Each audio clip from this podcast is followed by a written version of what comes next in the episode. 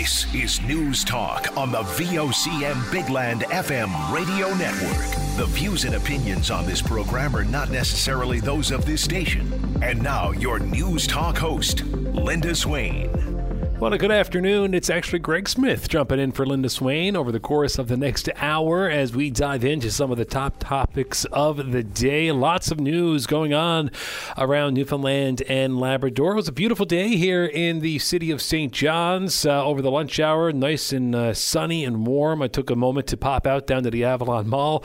Uh, met up with my, my wife, whose birthday is today, by the way. So we'll start right there. News in my world. Happy birthday to uh, to Jen and to my little fellow Levi. He had a birthday the other day, but we met the Easter Bunny for the first time today, uh, and he did wonderful in the chair getting his picture with the Easter Bunny. So you'll probably see that on my social media uh, in the next couple of days. As probably right about now, we can actually kind of say we're halfway through the work week because we're off on Friday for Good Friday for the majority of folks uh, around the province to celebrate Easter weekend, and then we'll be doing all the uh, the eating of the chocolate. But anyway, we'll leave that there for now. Let's do dive into some of the news of the day. We do want to hear from you. So if anything that we talk about today sparks your interest, something in the news today that you want to chime in on, we'd love to hear from you on it. So, again, uh, before we dive into it, let me share the numbers with you 709 273 5211 or 1 590 8626. So, coming up in just a few moments, we're going to talk about this, but government is giving $40,000 to help erect a statue of a local woman's uh, suffrage leader. And uh, we'll talk a bit about that. We'll bring you back into the announcement uh, of that today and, and, share some of the words that were, were uh, shared on that exciting news this morning. Very, uh, very cool thing uh, coming here to the province province uh, was uh, announced this morning, uh, and we're going to hear from one of the campaign leads on that actually in just a few moments. we heard about this in the news with Jolene just a moment ago, but the provincial government is expanding the scope of practice when it comes to pharmacists in the province. some new regulations there, so they're now in effect, and pharmacists can now extend prescriptions to a maximum of 12 months rather than the 90 days previously allowed. And however, uh, any one extension cannot be for more than a 90 day supply apply. Uh, a couple of other things within that story, but if you do want to chime in on that, uh, I encourage you to do that. And speaking of prescribing, Another story around that uh, registered nurses in this province are soon going to have the ability to prescribe as well. The executive director of the College of Registered Nurses, uh, we spoke with Lynn Power, of course, uh, believes that this will lighten the load RNs carry instead of adding to it. So if you want to chime in, of course, feel free to give us a call.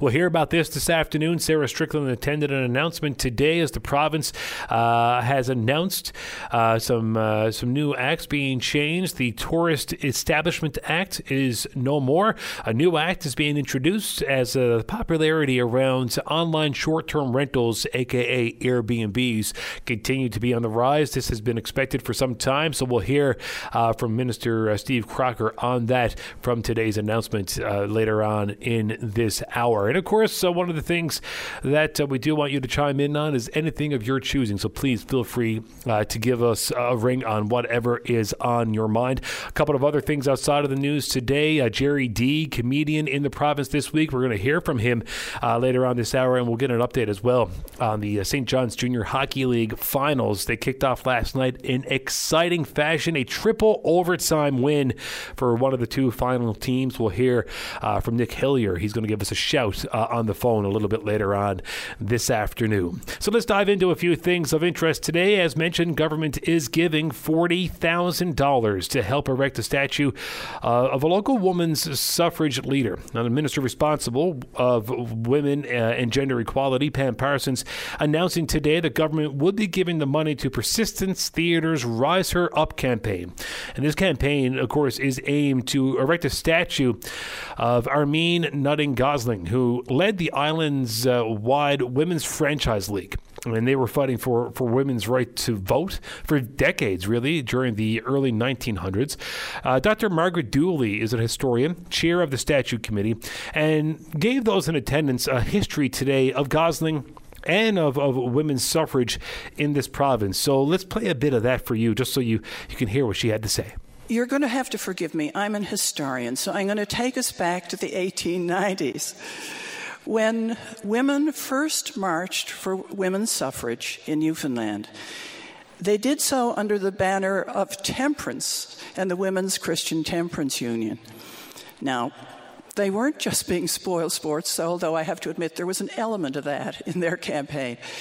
But women of the time were drawing a connection between alcoholism, domestic violence, and poverty. And they wanted to vote on local option, votes in local communities to restrict the sale of alcohol. And so they marched to the Confederation building with petitions in hand.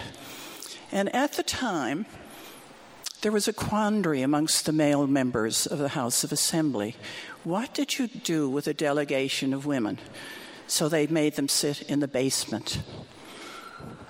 Well, I'm happy to report that some decades later, three decades to be exact, Armine Gosling arrived with petitions, and she was now permitted to sit in the gallery that you see up there. So that was some advance. But even though she was sitting in the gallery, she had to listen, and the other suffragists that were with her, to interminable speeches on whether women deserved the vote.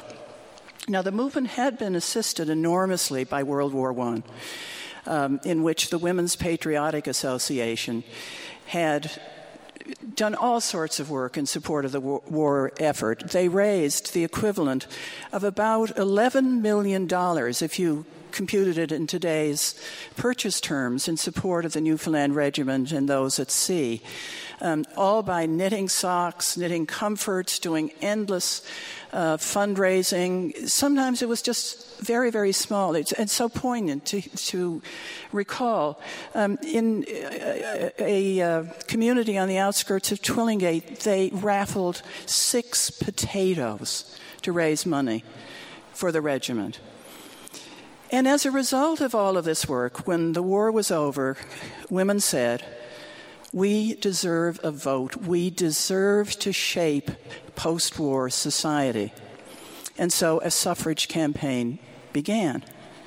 But it had been preceded by enormous amount of work by Armine Gosling herself.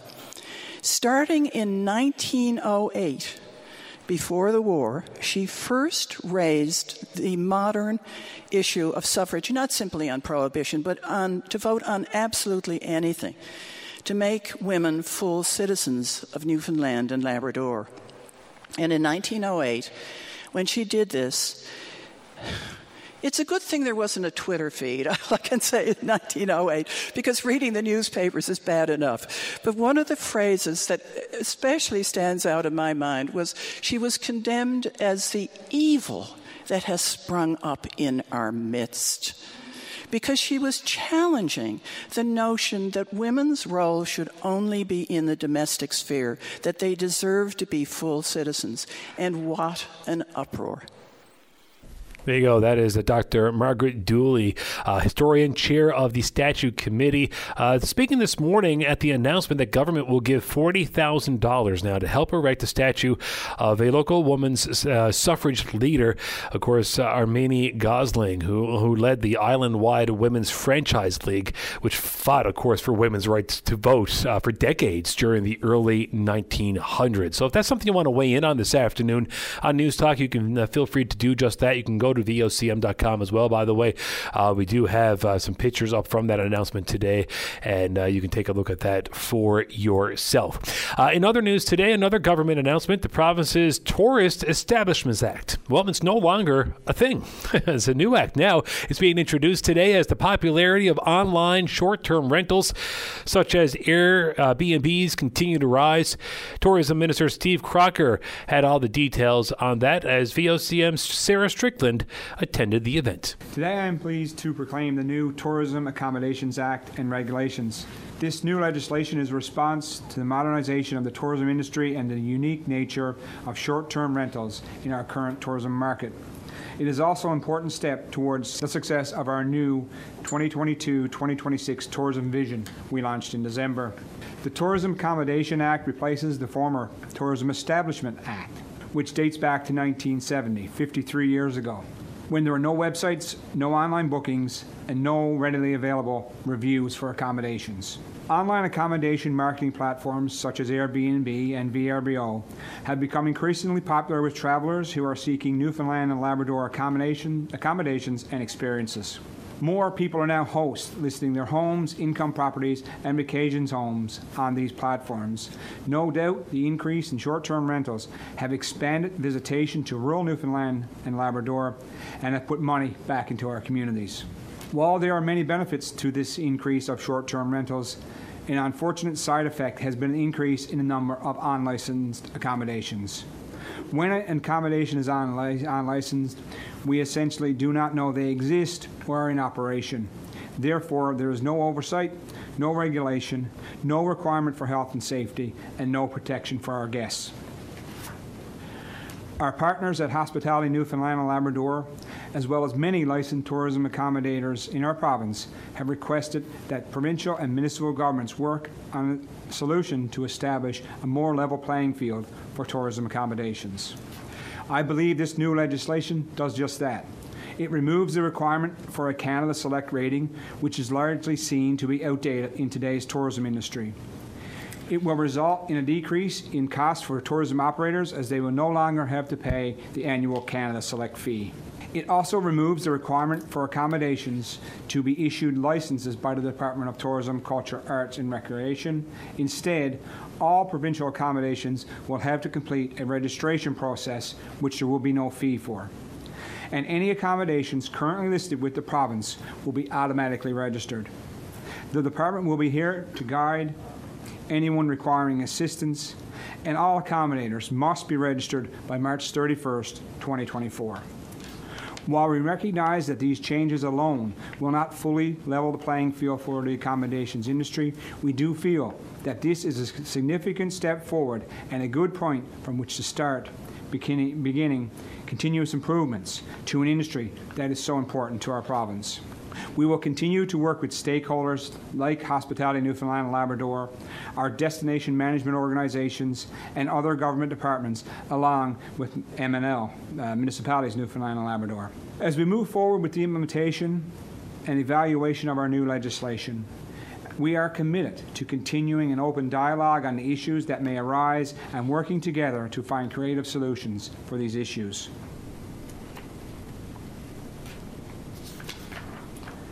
As a government, we will continue to encourage and foster conditions that support small business in the tourism industry.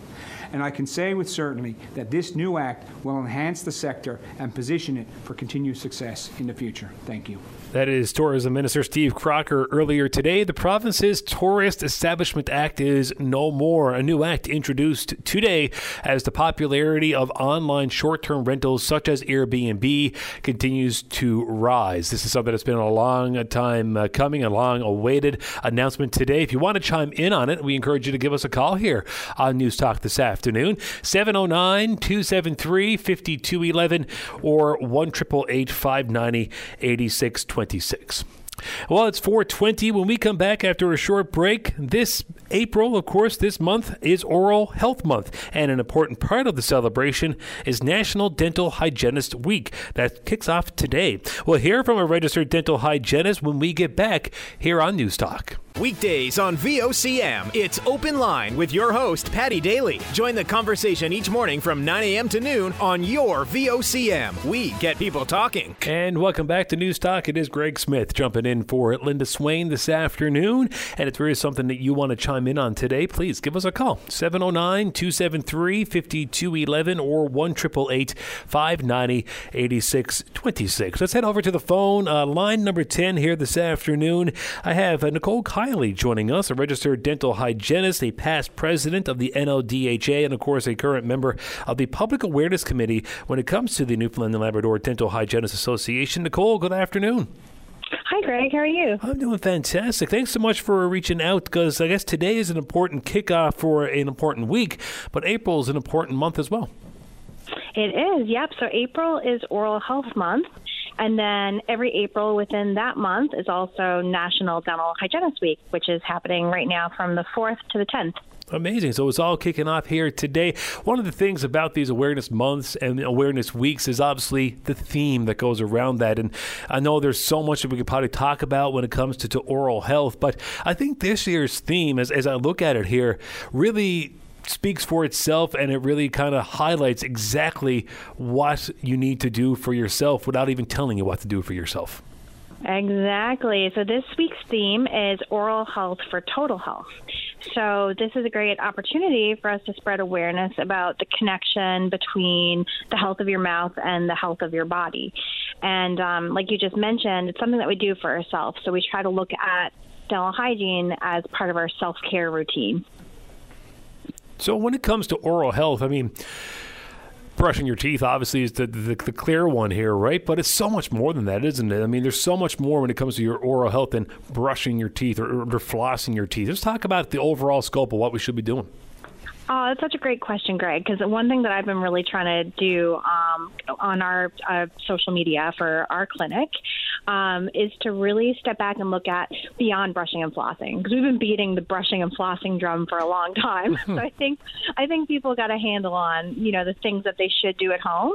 But I really like talking about strategies for cavity reduction and other things that we can do to keep our mouth healthy.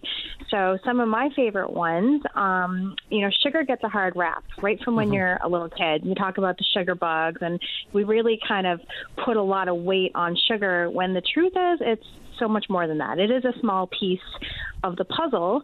Um, so, one of the things that we like to talk about as dental hygienists are strategies that you can do, like, for instance, drinking water after a snack or after a meal. Um, to help clear the sugar and carbohydrates out of your saliva because it's not just about the sugar like basically most things that we put in our mouth is made up of some form of a carbohydrate, um, and that actually fuels cavity causing disease too.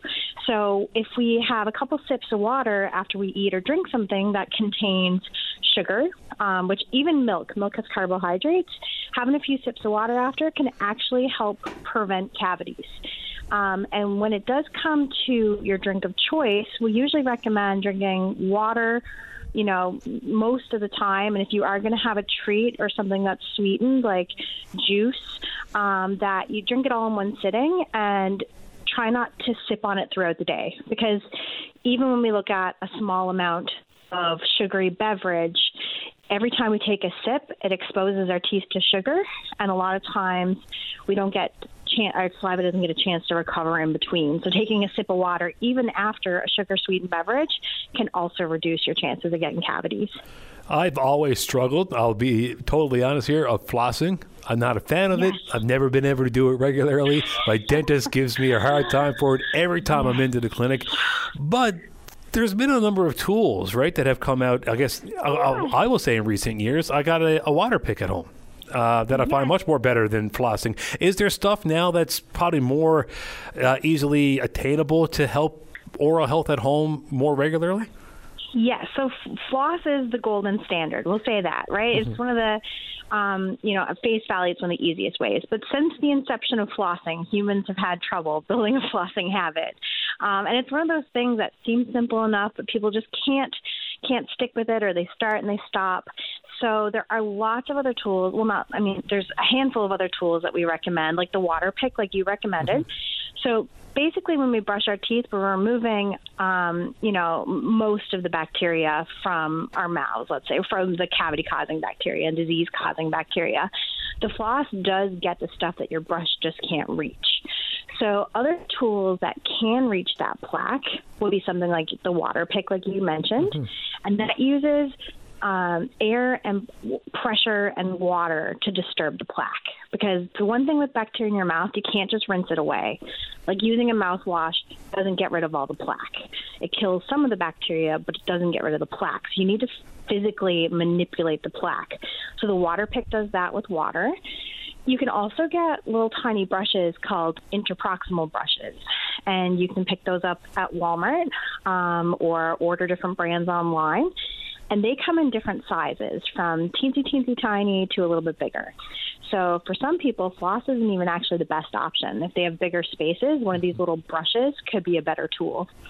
Yeah, I mean, I guess you know you can do as much as you can at home, but obviously the regular checkups and and uh, appointments with your dental hygienist and and those clinics are important. What's the standard these days? I think growing up it was always kind of drilled in every six months. Go in and see your dentist, get get your checkup, get your you know your cleaning and stuff done. Is it still around the same? So I will say it's normal. The six month interval is a normal recall interval for your checkup and your dental cleaning.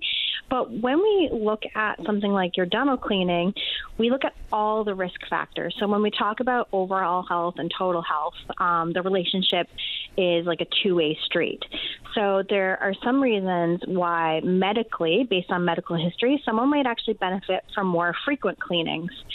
I heard one time before that the six month thing started in Britain with a commercial or something like that. And the truth is that people's needs vary. So some people get a cleaning every six months. Some people actually come in and visit a hygienist every three to four months. Um, some people get checkups once a year. Some people get checkups twice a year. So basically, by visiting your dental professionals, they're looking at your overall risk factors for disease and help you figure out how often you should come some people, you know, consider their insurance, and the truth is, it does cost money to visit a dentist or a hygienist. So we take into consideration people's coverage. Some people like to maximize their coverage, and some people's treatment that we recommend um, is more than what their insurance covers. So there's lots of different factors when we look at how often someone can come in, but it's actually not as easy as saying it's every six months for everybody. Yeah, I mean, I guess you know that's what it is when it comes to any type of health. When you're looking at, uh, at working out, not everybody needs to work out every day or anything like that. So yeah, it's just doing what's best for for you and your overall health. Uh, I'm a little late for news, but I do got to ask you this because, as everyone knows, you can get down rabbit holes with Netflix and documentaries and stuff. Yeah. And as I'm talking to you, I can recall a documentary that I watched a couple of years ago around uh, oral health and about, say, root canals. And, and if you get a root canal, how it's connected to certain, every tooth or every root canal you do can be connected to one's health or one ailment that they're going through. What is that true? Is that like, what's the deal with, I guess, your mouth overall with the overall health? Does it really go through every little facet of your body? So, when it comes to information that's available to, let's say, us as consumers, it's kind of important to consider the source and also do some research of your own. So that that particular documentary, I know the exact one mm-hmm. you're talking about, um, maybe had you know from a dental professional's perspective. So I will say I'm looking at it from the perspective of registered dental hygienist. Mm-hmm. Um, some of the things are true, like how connected everything is, um, or some things that I know to be true, but um, with those types of conversations, you really want to do your own research. Um, some people, I mean, root canals is a treatment that's been around for a very long time. They don't work for everybody. Sometimes, when it's a treatment that's recommended, the alternative is to lose a tooth. So you're kind of looking at all the different things that go into making that decision. Mm-hmm. Um, root canals get a bad rap, but there's no, there's no, I can't say that there's the research that we look at um, doesn't support all of the theories out of something like that documentary.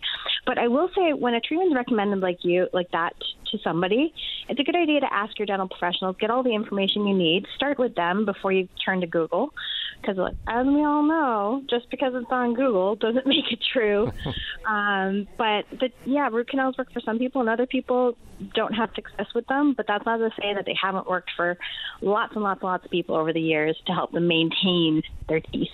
You don't know how long I've been waiting to ask the dental hygienist that question, so thank you. Know, you. As you as you were asking that, I was like, please don't say root canals. Please don't say root canals. well, Nicole Kiley is joining us on the line, and it is, of course, Oral Health Month. And this week, starting today, is National Dental Hygienist Week. Uh, how can people find more before I let you go?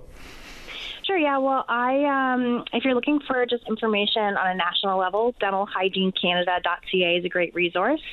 Um, I own an independent dental hygiene clinic, so we post part of what we do at the dental hygiene studio is we use social media for to educate our clients and educate the public. So you can definitely find us at the DH studio.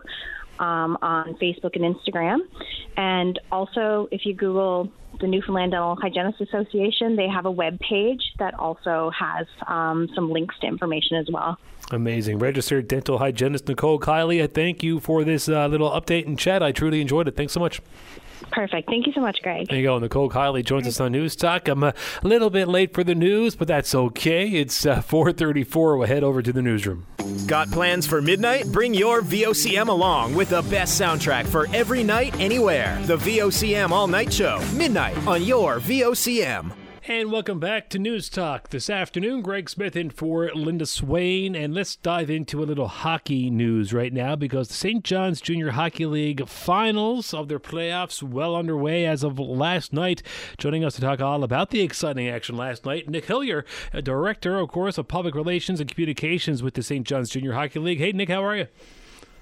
I'm doing great, Greg. How are you doing? I'm doing fantastic. I mentioned the playoffs kicked off last night. You couldn't have asked for a better start to this.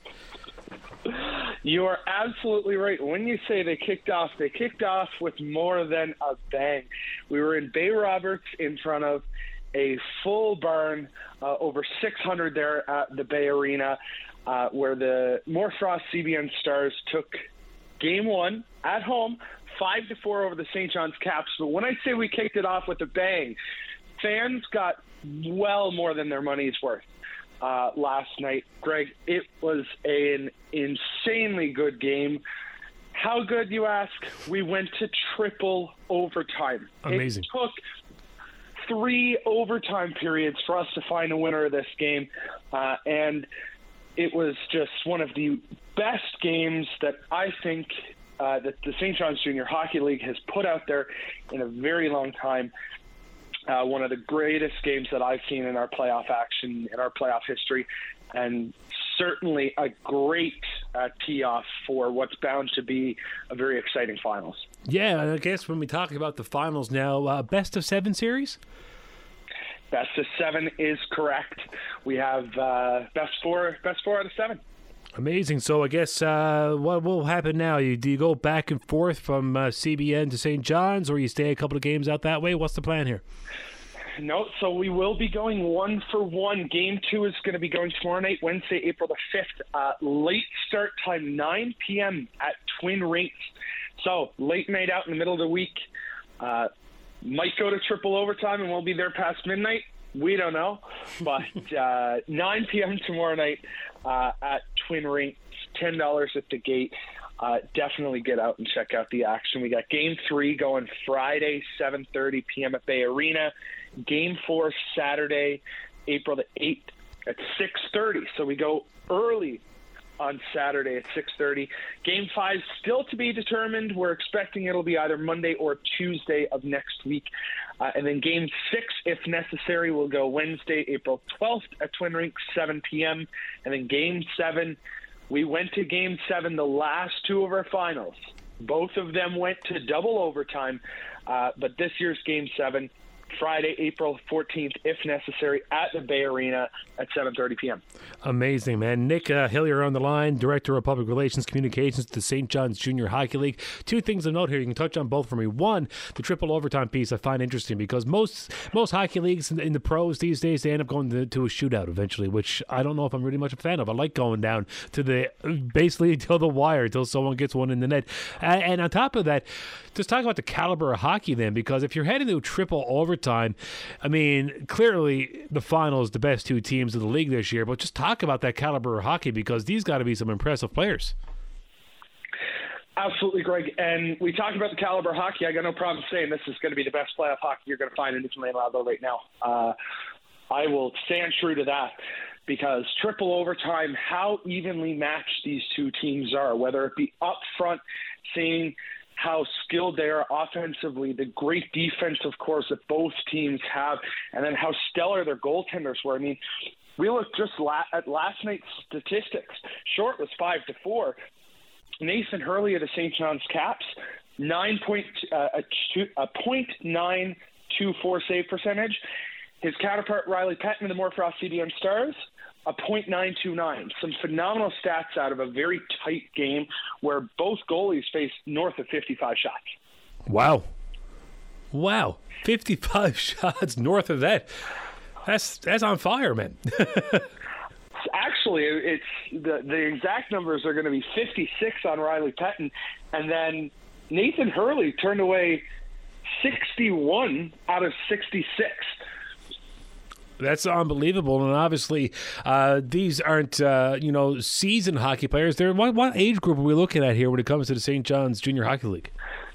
So we're looking at 17 to 22. Uh, we are the gap. Bet- we are the uh, age group between uh, the U18 league, uh, the, the major midget league, and the senior league. Uh, we we get a lot of our players coming up from the U18 league. Last night's overtime hero. Alex Crane came up from the U18 league. Uh, Alex Crane, uh, an underager who uh, Bay Roberts said, you know what, we're going to call you up, we're going to have you play, and had a three point night last night. Uh, and then we look at guys uh, like Nathan Hurley, who's, who's only in his first year in this league, really stood on his head last night.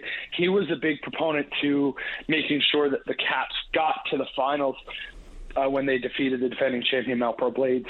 Amazing. But the caliber of hockey is is fantastic. You got you got players, in my opinion, who could be gone away, but love being home, love playing with the people that they grew up with, mm-hmm. who they have known for so many years, and to have that great caliber of junior hockey in Newfoundland and Labrador, sure, we're a junior B hockey league. We're not junior A like the Maritime League or the BCHL uh, or the Alberta Junior League.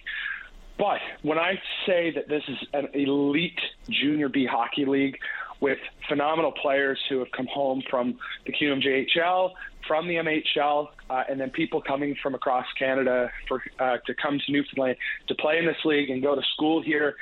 Uh, it's a great caliber of hockey that I think is unmatched by any other junior B league in Canada. Amazing stuff. The St. John's Junior Hockey League, the Taylor Cup Finals underway. The Morfrost CBN Stars up one game to nothing. Game two set for tomorrow night at the Twin Rinks here in St. John's. Uh, 9 p.m. start time. Uh, once again, Nick, how can people get in through those doors? Is it advance tickets? Is it tickets at the door? Uh, so Bay Roberts will be doing advance tickets. I haven't been informed if St. John's will be, but you show up, and I would advise you to show up early. Twin Rinks, obviously one of the smaller rinks uh, here in the metro region, uh, and I would not be shocked to see a sellout, especially after last night's game. So Twin Rinks, get to the doors uh, and get your tickets uh, there and take in some great junior hockey league action. Nick Hillier, man, I appreciate the call into the program this afternoon. We'll be keeping a close eye on the rest of the playoffs. Thanks for the update. Exciting stuff. Thank you very much, Greg. And just uh, on behalf of the league as well, just wanted to send our well wishes uh, to Mark Yetman of the Southern Shore Senior Breakers uh, and the Avalon East Senior League. Of course, uh, we work very closely with them. A lot of our players have gone on to play in that league. Very scary situation that happened up there. Um, we just want to send our well wishes that way. Uh, Nick Hillier, Director of Public Relations Communications at the St. John's Junior Hockey League. Uh, thanks again for the time, buddy. Appreciate it. Thank you very much, Greg. Have a good day. If you want to chime in on some hockey uh, action here this afternoon on News Talk, you can as well on any other news topic of the day. 273 5211. Of course, throw the 709 in front of it now 709 273 5211 or 888 590 8626. Take a break. Join us weekdays from 1230 to 1 p.m. as we discuss anything and everything that's happening now. It's all on the table during your VOCM lunch break. And welcome back to News Talk. It's Greg Smith jumping in for Linda in this afternoon. Well, a lot of people might think that COVID 19 is uh, over and done with. Well, it's still a conversation for a lot of folks, and a group of concerned, like minded individuals are wondering what happened to COVID awareness. And as of last week, just so you know, COVID was the cause of 16 hospitalizations in this province over the last two weeks, and that includes two people in critical care. So the virus is still killing people while there were no deaths reported last Wednesday over the previous two weeks. COVID has killed 339 people since the pandemic began. Now, Linda Swain had a, an interesting conversation with a gentleman out of Stephenville who is calling for COVID awareness through social media. And that's Mr. Keith Muse, who uh, spoke to Linda recently. Uh, my journey with uh, COVID advocacy started uh, basically at the start of the pandemic when I moved from Fort McMurray back to Stephenville uh, because Newfoundland was sort of the Fort Knox of of keeping COVID out, and I was like, yeah, that's where I'm going to go. Um, and then in I think it was May of 2021, my son caught uh, Delta, variant of COVID, and uh, he's been having sporadic sort of symptoms uh, now and again ever since. And I've been a strong advocate for for kids forever, so I decided to blend them both together. So. And so, uh, have I mean, COVID obviously was a concern to an awful lot of people, um, and uh, remains so for uh, many more. Uh, so, why uh, why COVID? Why are you so particularly, I guess, interested in this? I think it's just you know the the amount of hidden damage that COVID does. I mean, this uh, notion that COVID is mild is, you know, it's COVID is not mild. I mean, we we had hoped, uh, you know, last year when Omicron uh, first reared its head in 2020 one and then you know sort of infected i think it's uh, you know it's over 90% of the country in 2022 uh, people kind of got complacent and said okay well there's you know if i get through the acute phase and i, I don't have anything you know uh, terrible happen to me, then I'm fine. Uh, but what we're finding is that there's a lot of hidden damage with COVID, and that's that's the part that really uh, scared me uh, with my son. So then I, I, you know, started researching and really got into, uh, you know, listening to the doctors and scientists who were putting information out there on social media. And uh, once I did, I, you know, kind of opened my eyes, and I was like, wow, I need to you know share this information with as many people as I can because uh, you know, for us, we thought, okay, he was out of the woods, and then we started to see uh, sort of weird, um, you know, symptoms pop up in him months, weeks later. So, so is it long COVID then? Uh, it's it's hard to diagnose. Uh, it's just things that weren't prevalent in him before he had COVID, and uh, you know, just memory loss, things that he would never forget and just uh, you know forgetting words and things. And he's been a pretty articulate little guy since he was you know first learned to talk, and uh, that that sort of worried us. And then from there. Um, I put a lot of, uh, you know, a lot of effort into learning about, you know, what is COVID doing to the human body, and from there it was just Pandora's box of scary things that I really wish I didn't know. So we were bombarded for years uh, with COVID information. It seems to have all died off now. Um, where can we get accurate COVID information? Because even the statistics that the provincial government puts out uh, once every two weeks seem to be lagging or cumulative, if you know what I'm saying, as opposed to real time. It's difficult to um, to you know get exact up to date, like you say, info uh, Tara Moriarty out of the University of Toronto uh, works with a group who estimate uh, COVID numbers, and she puts out a, a forecast of estimated uh, COVID severity in different provinces. And they, they sort of tell us, um, you know, how many estimated COVID cases there are in each area based on wastewater. So the provincial governments really aren't giving those, you know, weekly, daily updates like they used to. Um, you know, which is too bad uh, because it would be great if they were still giving it out. Then people would still, you know, out of sight, out of mind kind of thing. Um, but groups such as uh, Tara Moriarty's group, uh, they post that stuff on uh, social media uh, weekly and biweekly, just to let people know what the severity and you know what the likelihood of catching COVID is in each area of Canada. So right now, Canada is estimated um, in uh, severe category. So we have one out of 24 people in Canada right now is estimated to have COVID currently.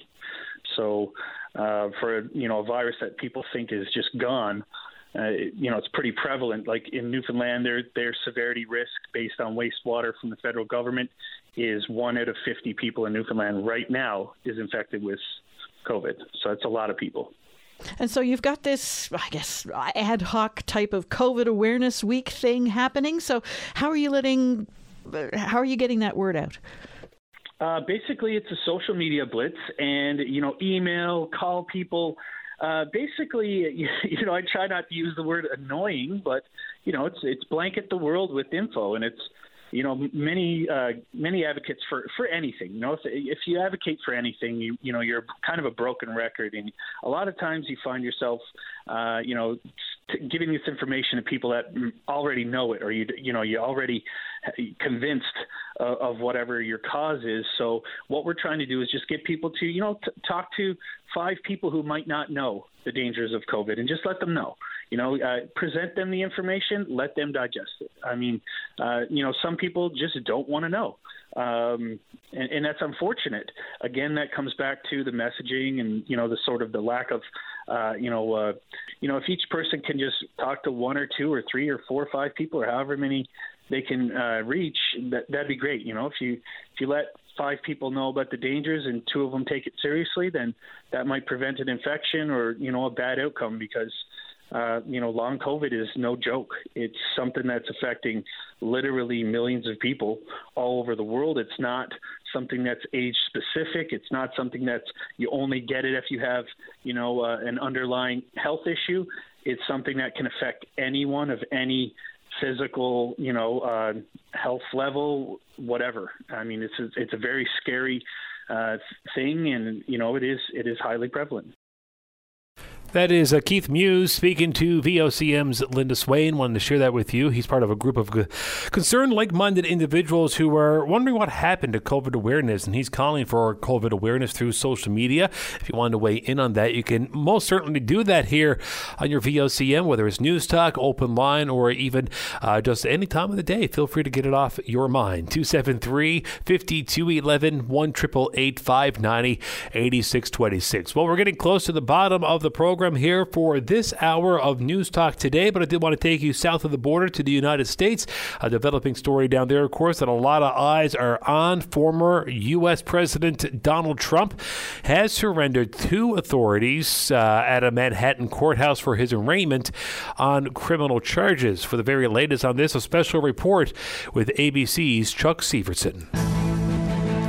The first time ever former U.S. president's been booked as an accused criminal. His fingerprints were taken in the last hour, and Donald Trump is facing a judge. He's entered a plea of not guilty, all in the criminal courts building in New York, in lower Manhattan. Outside the courthouse, these protesters, both for and against the former chief executive, no trouble. These specific charges against Mr. Trump are to be made public soon. The judge, Juan Merchan, just presided over a case that sent a top Trump financial officer to prison. As ABC News chief legal analyst Dan Abrams. He knows in very minute detail a lot about the finances that went on in the Trump organization. And see how fast this can happen. The Trump campaign is now selling a shirt with a photoshopped image of a fake mugshot on the front. We don't expect Mr. Trump to actually have an official mugshot taken, but the shirt is the latest effort to turn the indictment into campaign cash. Chuck Sivertsen, ABC News. There you go. Former President Donald Trump pleading not guilty to 34 felony charges of falsifying business records. And that's according to two law enforcement officials familiar with the matter. The plea came during his brief arraignment in a lower Manhattan courtroom this afternoon as he faces a grand jury indictment arising from a hush money payment uh, to a, uh, a adult film actress uh, during Trump's 2016 campaign. Now, the two officials who confirmed the plea spoke on condition of anonymity to the Associated Associated Press because prosecutors have not yet released that indictment publicly. So we'll follow that for you from south of the border. A lot of eyes on it. That's going to do it, though, for News Talk this afternoon. I'm Greg Smith, in for Linda Swain today. Thanks for uh, joining us over the course of the last hour. Have a great evening.